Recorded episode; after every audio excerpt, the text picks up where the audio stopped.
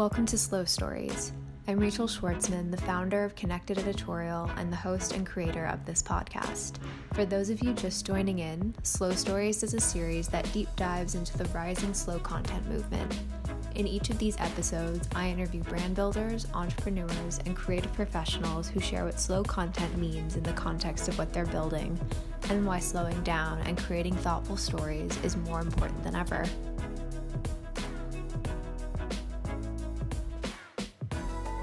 This episode begins with an opening story from Nikki Barnhart, who shares a poem she's returned to throughout the course of her life. Here's more from Nikki. My name is Nikki, and I work in New York Book Publishing, currently at Farrar Straus and Giroux. The piece I'd like to share today is an excerpt from T.S. Eliot's timeless classic, The Love Song of J. Alfred Prufrock, a longtime personal favorite of mine. This was also one of my father's favorite poems, and I remember him first reading it to me when I was 12 or so, on an autumn night many years ago. Of course, the poem spans many moods, mainly various ranges of disillusionment, but there's a brief moment of something like solace near the beginning, where Eliot personifies autumn fog and smoke into a cat. This was my father's favorite section. I reread the poem often, and these lines always make me slow down and remember how transfixed I was on first hearing them. They remind me of the evening walks I take in my Brooklyn neighborhood now, where I slow down and take in the soft, warm glow emitting from the homes around me the yellow fog that rubs its back upon the window panes, the yellow smoke that rubs its muzzle on the window panes, licked its tongue into the corners of the evening, lingered upon the pools that stand in drains, let fall upon its back the soot that falls from chimneys, slipped by the terrace, made a sudden leap, and seeing that it was a soft October night, curled once about the house and fell asleep. And indeed, there will be time for the yellow smoke that slides along the street, rubbing its back upon the window panes. There will be time, there will be time to prepare a face to meet the faces that you meet. There will be time to murder and create, and time for all the works and days of hands that lift and drop a question on your plate. Time for you and time for me, and time yet for a hundred indecisions, for a hundred visions and revisions before the taking of toast and tea.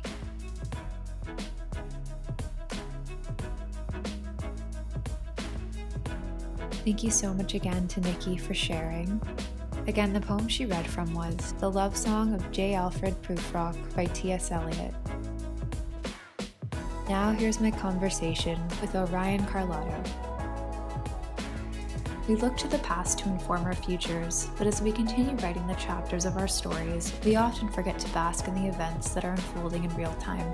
Creative people have a unique ability to capture the nuances of these particular experiences, and poet and tastemaker Orion Carloto is one of them. As she's grown in her creative practice, Orion has learned how to look for and celebrate the magic in the otherwise mundane moments. And this appreciation for the little things stems from lived experiences and the growth that has shaped Orion's perspective since writing her first book, Flux.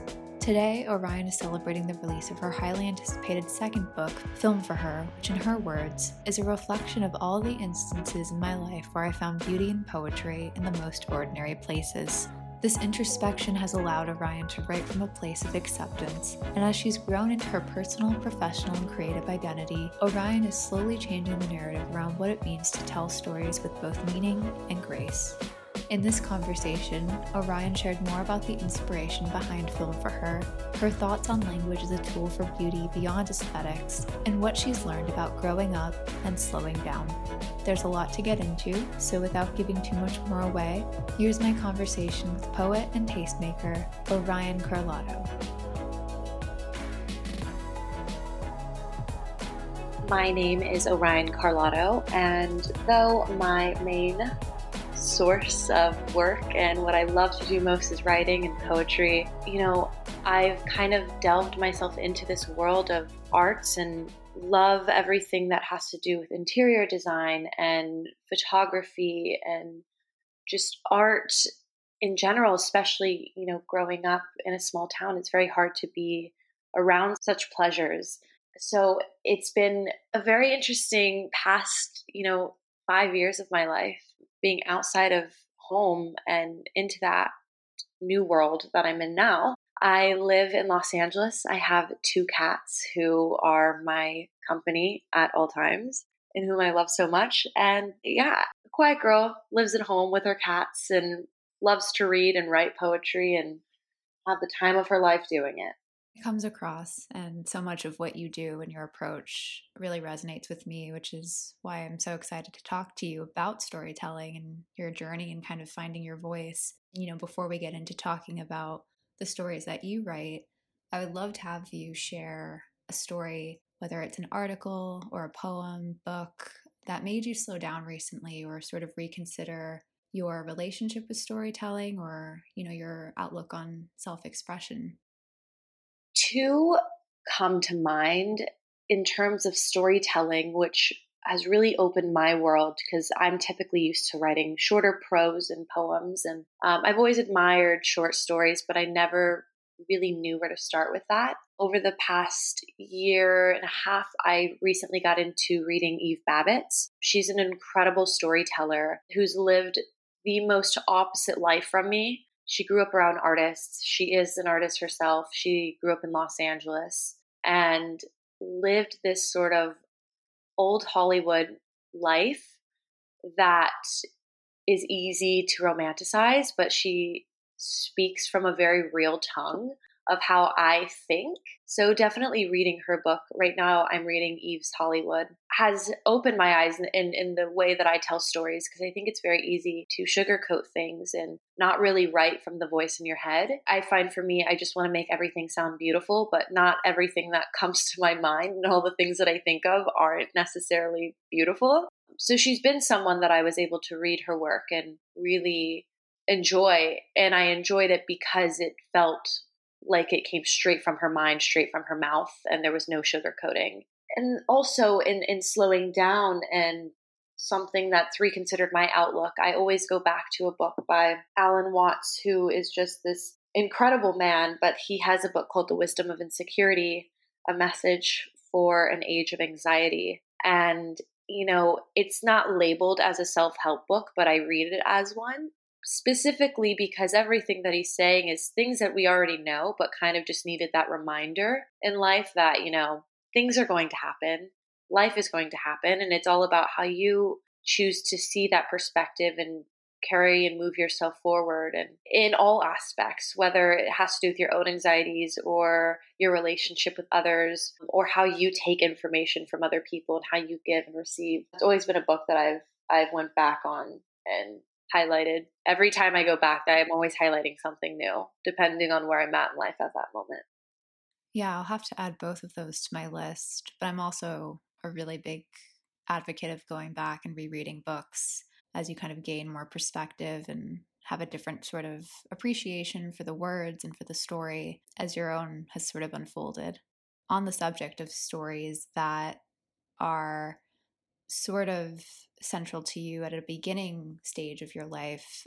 You know, the opening letter of your latest book, Film for Her, which we'll talk about in a few minutes, ends with this sentence, and it really struck me. And it says, In a world where we've become so obsessed with trying to survive, I hope these words serve as a gentle reminder that it's simply okay to live. And I'd love to have you talk a little bit more about the book and also about the genesis of this wish, so to speak. And, you know, as you reflect on these words now, in a time where life really isn't that simple, what would you say to your readers? You know, that came to me when writing this book, and especially when the world wasn't shut down all the way, it's so easy to be consumed by so many other things, especially with work. You know, you're always trying to progress in your work and and in your friendships and your relationships, and it's always like, what can, how can I better myself, and uh, what next step do I need to take? I'm always like consistently thinking about the future, and that has plagued my mind to a degree that almost felt unhealthy. That I took a step back and I'm like, oh Ryan, like you're not like living right now. You're so much focused on what's going to happen, what what's the right word to say, you know, what direction you're going to go in next and I never really took those moments to like really just allow myself the pleasure to breathe and to live in whatever moment that I was having presently.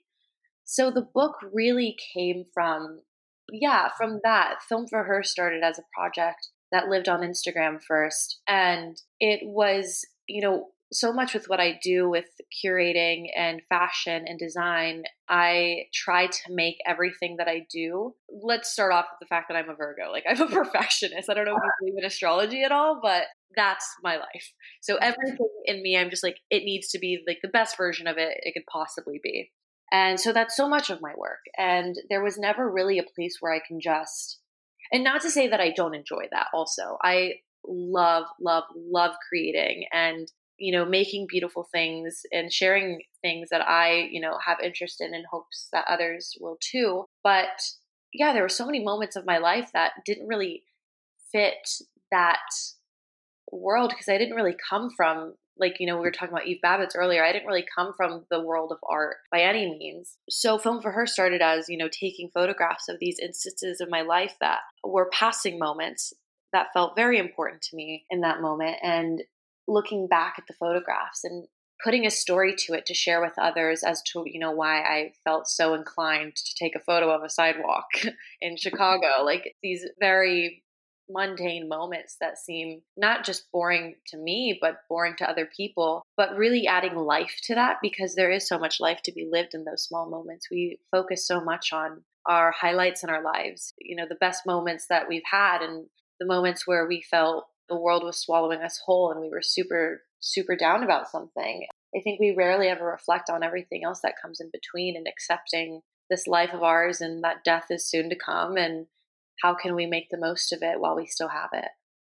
Yeah, I think that's a really beautiful tribute to not only living in the moment and capturing in the moment, but taking time to kind of reflect on how those moments have informed sort of the next chapter of our lives. And I think you know, when we talk about creativity and the creative process, we're talking about it a lot of the time uh, as something that's ongoing, which it is. Mm-hmm. But as you kind of reflect on writing the second book and just, you know, as you've grown more in your kind of creative identity, what have you learned about the importance of endings and closing one chapter to make space for the next? And do you believe that finite periods of time are important for creativity?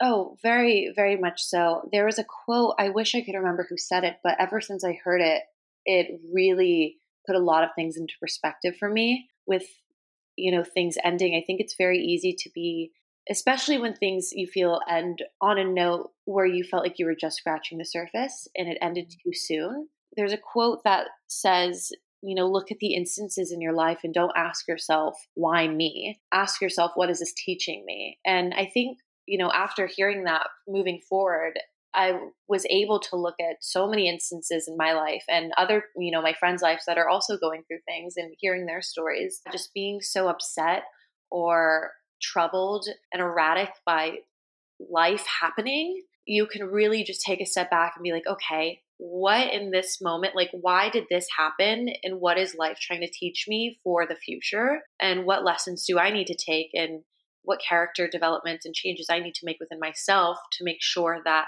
I did learn something from this and I'm actually taking that lesson and putting it into good for the future instead of, you know, reflecting back and into my old ways and, you know, staying stagnant. Super important. And I wonder too, you know, how does that apply to your work in sort of the tastemaker influencer realm because I, I think our stories are similar in the sense that we both jump started our careers on Tumblr. And mm-hmm. I personally love platforms like Tumblr because, at least when they were kind of in their golden age, they really allowed room for original thought versus kind of arbitrary performance. And I think, I'm sure we can speak to this more, but as the internet and the digital space has really sped up over the years, the expectation for how much we have to give to it and to fuel that kind of unsustainable pace has also sped up too. So, yeah. you know, how do you kind of think it affects the way that you tell stories, whether through poetry or through partnerships in our digital landscape today? And you know, where do you kind of draw the line in terms of creating for that versus creating for you? You know, speaking of Tumblr, I think having that platform at such a young age really did open my perspective and I'm sure yours as well on on yeah, what you decide to share and like what you find I guess the word I'm not appropriate, but we'll use that for the time being, but I know I've seen so many people get so stressed out about numbers and like should I post this? Will this perform well? Or will people like this? And I never really had that, which I can feel I, I'm beyond grateful for. And I think it really was because of Tumblr, because it was posting things that it had nothing to do with how many reblogs or how many likes you're going to get. It had to do with, you know, if you like it, if you enjoy it, if it sparks any sort of happiness in you, then hell, repost it. Do it. That's fine. It's for you. And I think that's something that I've carried on into my Instagram and my work as well. You know, not everyone's going to like everything I post. And of course, like a picture of my face is going to perform way better than uh, any other photo that I take that doesn't have to do with me specifically. But, you know, it, it genuinely is just keeping headstrong to your own ideals and what you do find pleasurable because that creates you know your own image and sets you apart from the rest because you're not gonna you know you can go on my instagram or other people's instagram who have the same ideals as me and or, or just them as people eh, take away social media and it's nothing's different from what you see online. We're showing our interest we're sharing the things that we love and if it doesn't get the feedback and you know all the likes and the comments that you genuinely would want from that and of course we all love that attention. You can still you know lock your phone and be happy about what you shared because at the end of the day it is a part of you and that is something that you enjoyed and and people can see that and, and understand that as well that it has nothing to do with you know putting on a show for other people.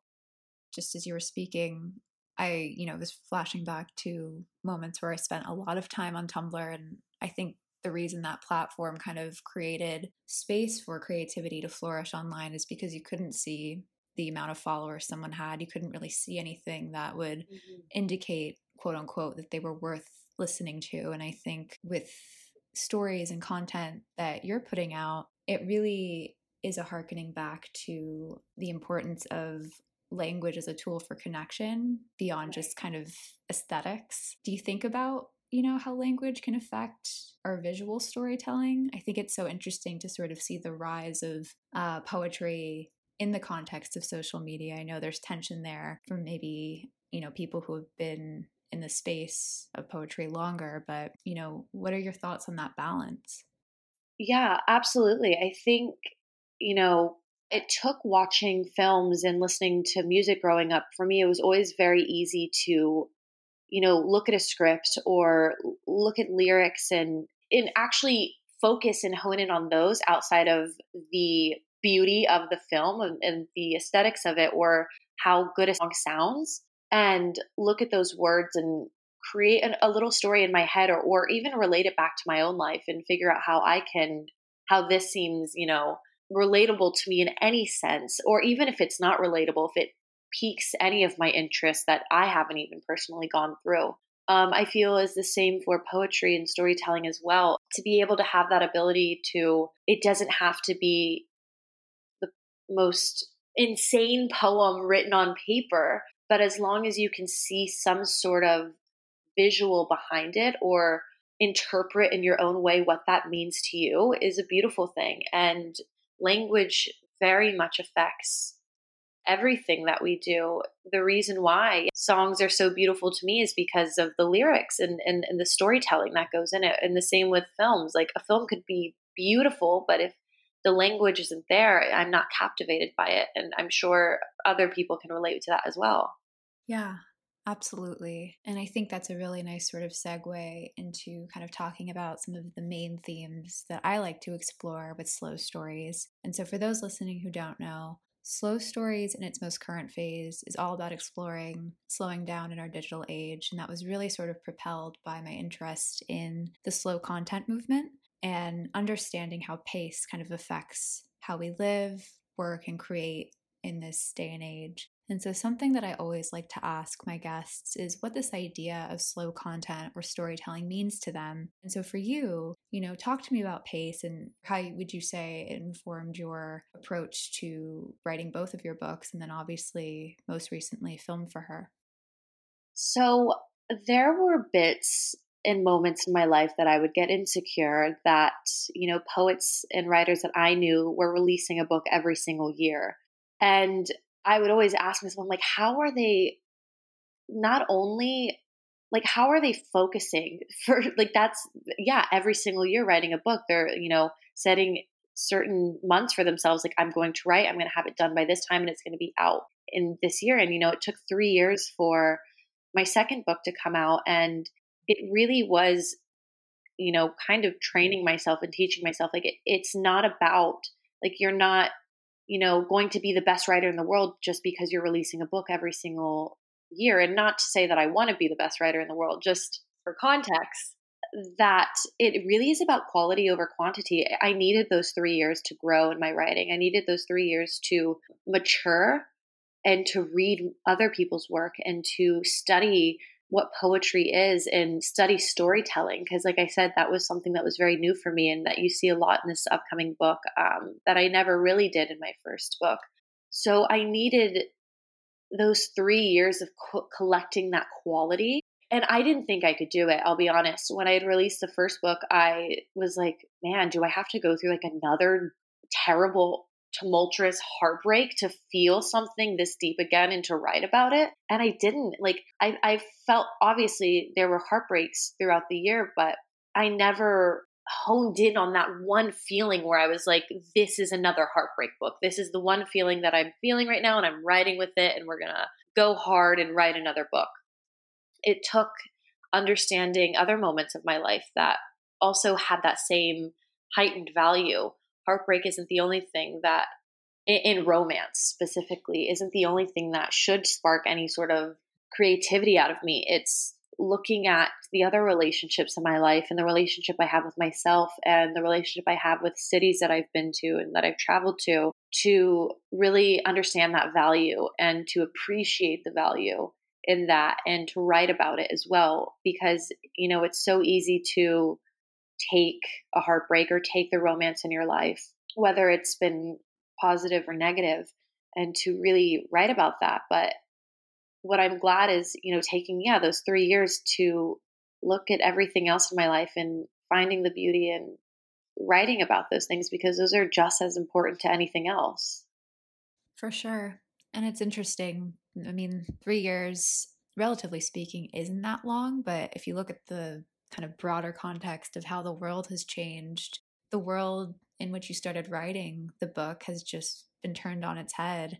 Would you say that your writing grew or changed in that time? You know, what's important to you as you kind of go forward in your, you know, writing endeavors and what's something that you hope to hold on to?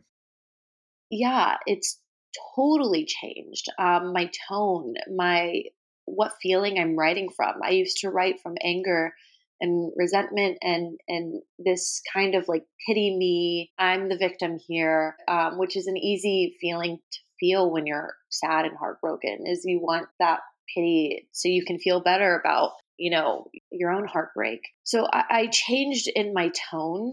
I, guess mo- more specifically in the emotion the tone that i feel coming from a more understanding point of view as i've grown naturally because um, I, I started writing flux when I was a teenager. So the angst was real. It was very, very real. And I would not go back and change that as much as, you know, sometimes I look back at some of my old writing and I it's easy to cringe at. I'm like, oh God, like why did I why did I do that? But those moments were real and I'm glad that I got to have a perspective of my teenage self uh, locked into the world forever.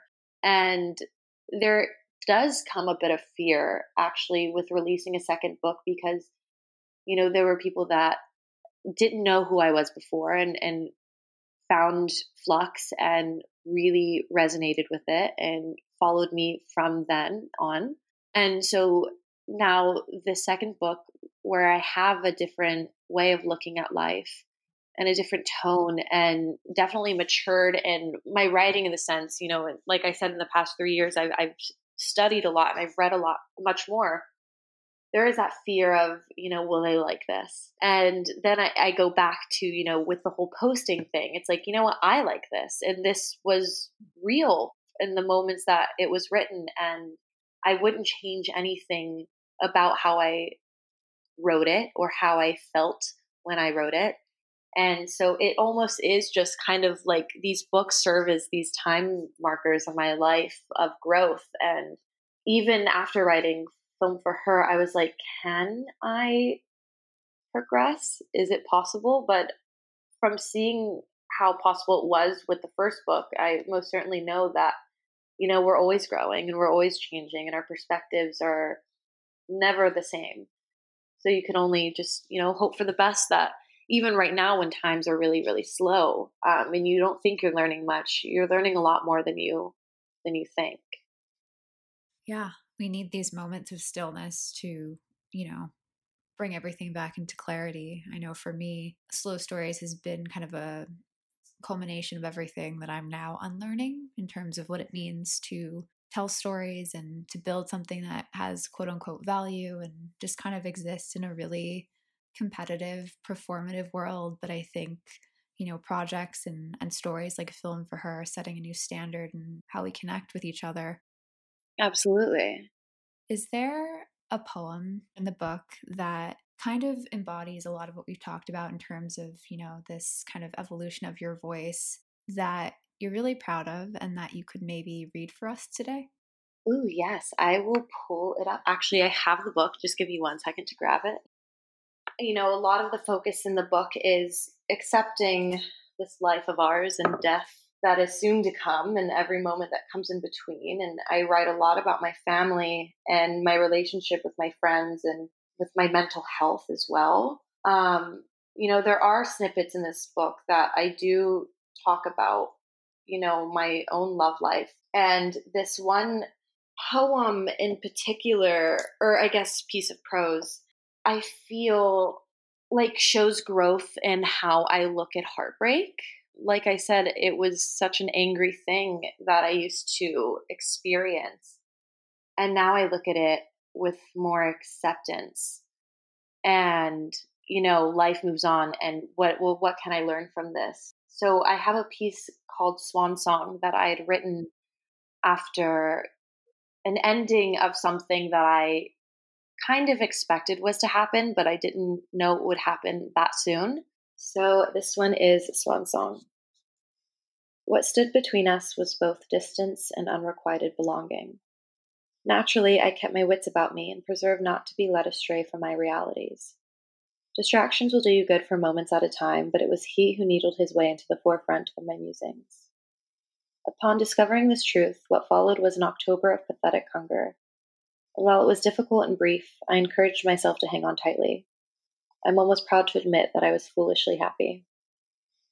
For months I was mad with infatuation.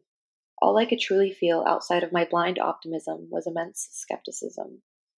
I was prepared for a finale we both knew was bound to happen a kind of physical pain lingering in silence. Hence, most minutes and hours spent in each other's company felt sacred, a place where apathy was no longer. By the end of December, I became a reflection of my old self. It felt lo- much like my relationship with death. I wasn't afraid of loving him, but I was afraid of what came after. The hidden paradise we forged had taken its final breath. In this garden, the trees that once stood ravishing and tall were beginning to lose their life. The brightly colored foliage was slowly embarking into a withered carpet on the forest floor. The birds stopped singing and began flying south in lieu of this inevitable swan song. Slowly and all at once, everything that was once so tangible was burning down brightly in the faces of fate.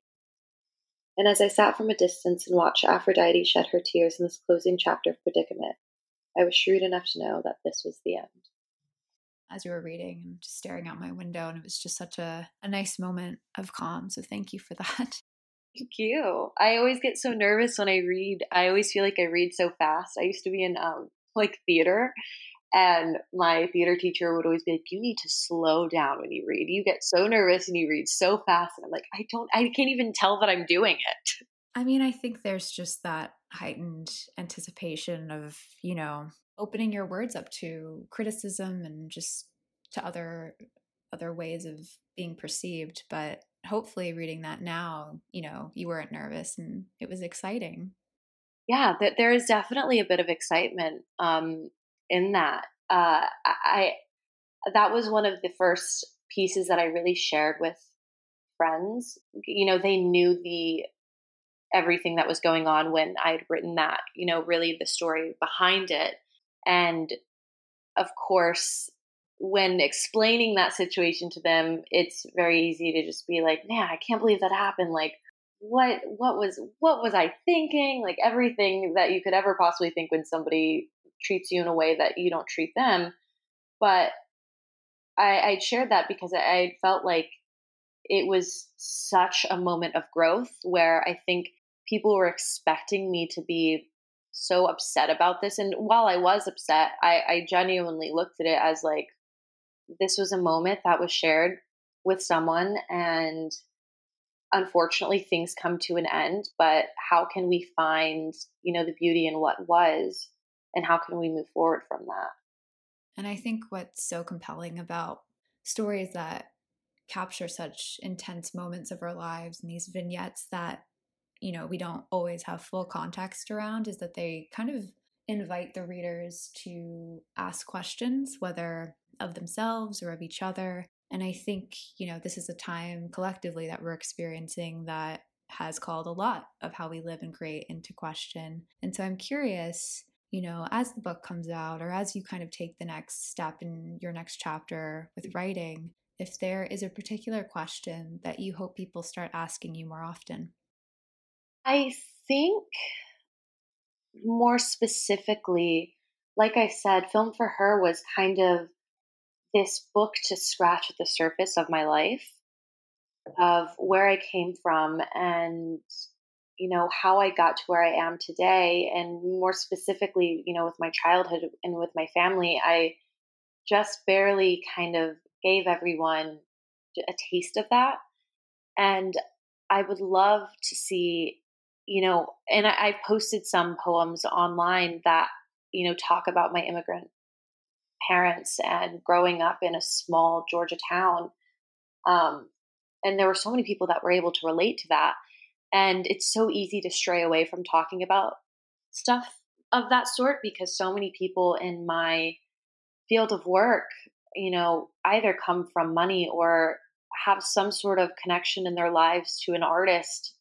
And I never really had that. And so one thing that I'm grateful for is finding that that a space in that world for myself when I was so far removed from it by every means possible. Um, I guess to ask questions more about that because it's especially in a time now where we are focused on more social issues that have to do with immigration and you know this american dream that is so to speak that everyone strives for is to kind of talk about that and and how there are struggles to be found in that way of living and way of growing up and still supporting your family and everything that comes with that. I think there's so much more to, to discuss, and I'm very proud of myself for you know allowing myself to dis- discuss that without feeling embarrassed because growing up i was very embarrassed about it i grew up in a predominantly white town and you know even hence the name that i've given myself orion i wasn't born with this name there were so many moments in my life where i was whitewashing myself to just fit in and now that I found my voice and I found my interest and, and I know what I love and what I don't enjoy, I don't have to prove myself anymore to anyone. I, I can just be happy with who I am and, you know, only continue to grow from that. But to, to just ask questions about growing up in, in that sort of light and how you can find little ways to overcome that, even though, you know, that's something I'm going to be dealing with for the rest of my life. And I'm sure a lot of what you've written in film for her will kind of illuminate that a little bit more for people. Mm-hmm. I think, you know, that's something that would probably warrant a follow up conversation. And I think, you know, just to really be able to create space for those honest conversations and for those questions to happen, I really do believe that we need to slow down and kind of refocus on the things that matter and to not be distracted by a lot of what we've talked about in terms of, you know, vanity and performance. And I think, you know, that's a nice setup for the last question that I always like to ask each of my interviewees, which is this Why do you think slowing down our relationship to content will ultimately help us live, work, and feel better? And then also to add on to that, create better too? slowing down is the most beautiful thing you can do for yourself. It's the most treasurable thing you could do for yourself. So much of us are working hard and we're we're kind of ingrained in this mindset that it's like grind, grind, grind and you'll reap your benefits from that. But then you wear yourself out and you're tired and you don't want to create anymore or you feel like what you're creating is just, you know, to appease other people. And when you take time to envy the stillness and, and, enjoy the stillness that you're you're living in, especially right now where we're all given that, you know, despite the circumstances, you're able to really fully not just give yourself a break and allow yourself time to breathe, but you're spending so much time with yourself and learning more about things that make you you and the things like you said earlier what you have to unlearn in order to grow and what you do have to learn in order to grow. I think that stillness is needed. And though i do agree that you of course have to work hard and work smart and grind in order to achieve your dreams that you want you're going to wear yourself out and you're going to tire yourself out. You're going to get to a point where you're like man like i feel like i've hit a wall. And there's nothing really more I can do. There's nothing more I can create. But when you allow yourself that pleasure to just breathe, you'll find so much more in yourself and around life and the mundane moments that didn't seem so special at the time. You'll find that those moments are quite quite like incredibly important to to everything, to all your highs and to all your lows.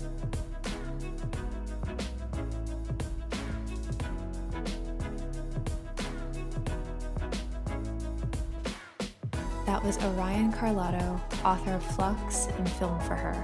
You can follow Orion's work online at orioncarloto.com and on social media at Orion Vanessa.